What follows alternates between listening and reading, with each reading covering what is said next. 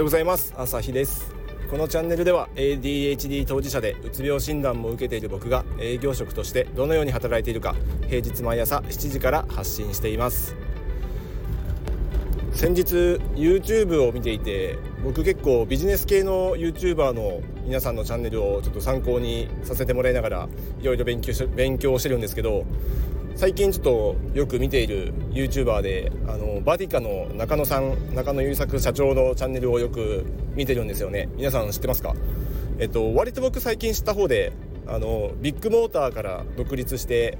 えー、中古車販売業者販売の、えー、会社を立ち上げて、えー、今バリバリやってるもう超イケてる経営者の一人じゃないかなと思うんですけどこんがり色黒で、えーと、髪型もおしゃれであの短パン履いてるんですよね結構いつも。で白シャツがすごく似合うっていう、あのー、マジでかっこいい社長の一人だと思うんですけどあのその方の YouTube チャンネルを見てましてまいろいろ参考になるあのチャンネルチャンネルというか動画がいっぱいあって、まあ、中古車業界の話からあのビジネスマインドの話までビッグモーターでねあのトップセールスになった方だということですごい参考になる動画が多いんですけど、まあ、その中のちょっと、うん、息抜きっぽい、えー、企画で中野社長のカバンの中見せてくださいっていうあの特集が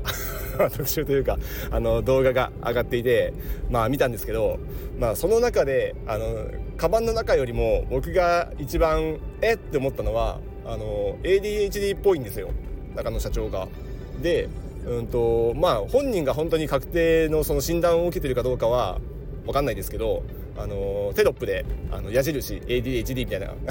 感じで表示されていてで物をすごいしょっちゅうなくすそうなんですね。だからあの財布あの僕もつい先日1週間で2回なくした財布。はい。この財布にえっ、ー、と財布をこう背負ってるっていうんですかね。あの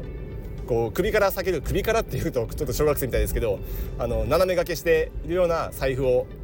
財布というかバッグを小さいバッグをあの持っているらしいんですよ。っていうか動画でやっててあの子供みたいですねってあのツッコミを受けてたんですけど ま自分で言ってたのかな、まあ、よくなくすからね俺ねみたいなそういう話をしていてその辺を分かっててちゃんとそういうあのなんだろう首から下げるようなあのバッグを持ってるというような内容の発信をしていました。まあ、そしてそのカバンの中身を紹介しているんですけどあのそもそもあの冒頭からあのお持ちしてるカバンのサイズがでかい超でかい。あそこにいっぱいあのいろいろあのグッズが入っていて、まあ、それも、まあ、どんなものが入ってるかはちょっとぜひ動画実際見てみてほしいんですけどリンク貼っておくんで。あのそれも面白いんですけどそのリュックリュックかな？あを背負ったままあのリュックがないってこう探し回ったっていうエピソードも紹介されていていやまさにそれって 僕ら思いますよね。こうその辺のなんかちょっとこう残念な 残念なというかあの、ね、僕らがよくやりがちなことをあの見事に、あのやってるっていう優秀なあの営業だった、えー、現優秀な経営者の方がそういうねこうやことをやってるっていうのもあの事実こう分かって、まあ、すごい、まあ、そこで何を僕らがこう考えるかですけど、これだけに優秀な人でもバリバリ働いてるこう一流の経営者であってもそういうやっぱりギャップっていうかそういうのがあるんだなってこう思うんですよね。だから本当にその辺が苦手であっても全然気にしないでまあ過去には気にしたのかもしれないですけど分かんないですけどねだけど今はあの別な自分ができることに専念してもう夢もビジョンも持っていてバリバリ働いてるっていうなんかこの辺にやっぱりすごい刺激を受けますよね。まあ、この方のこう発言とかいろいろ見ていると、まあ、過去のねあのビッグモーターに入社した際のあのこう振り返りというかあの回想も他の動画でやってたんですけど入社初日にあのこの会社であのナンバーワンのセールスになりますってこう宣言しちゃってるあたりとかやっぱ普通じゃないですよね。すごいなって思う思うし僕は結構そういうところかっこいいなって思うんですけど、まあ、自分にできるかと言われたら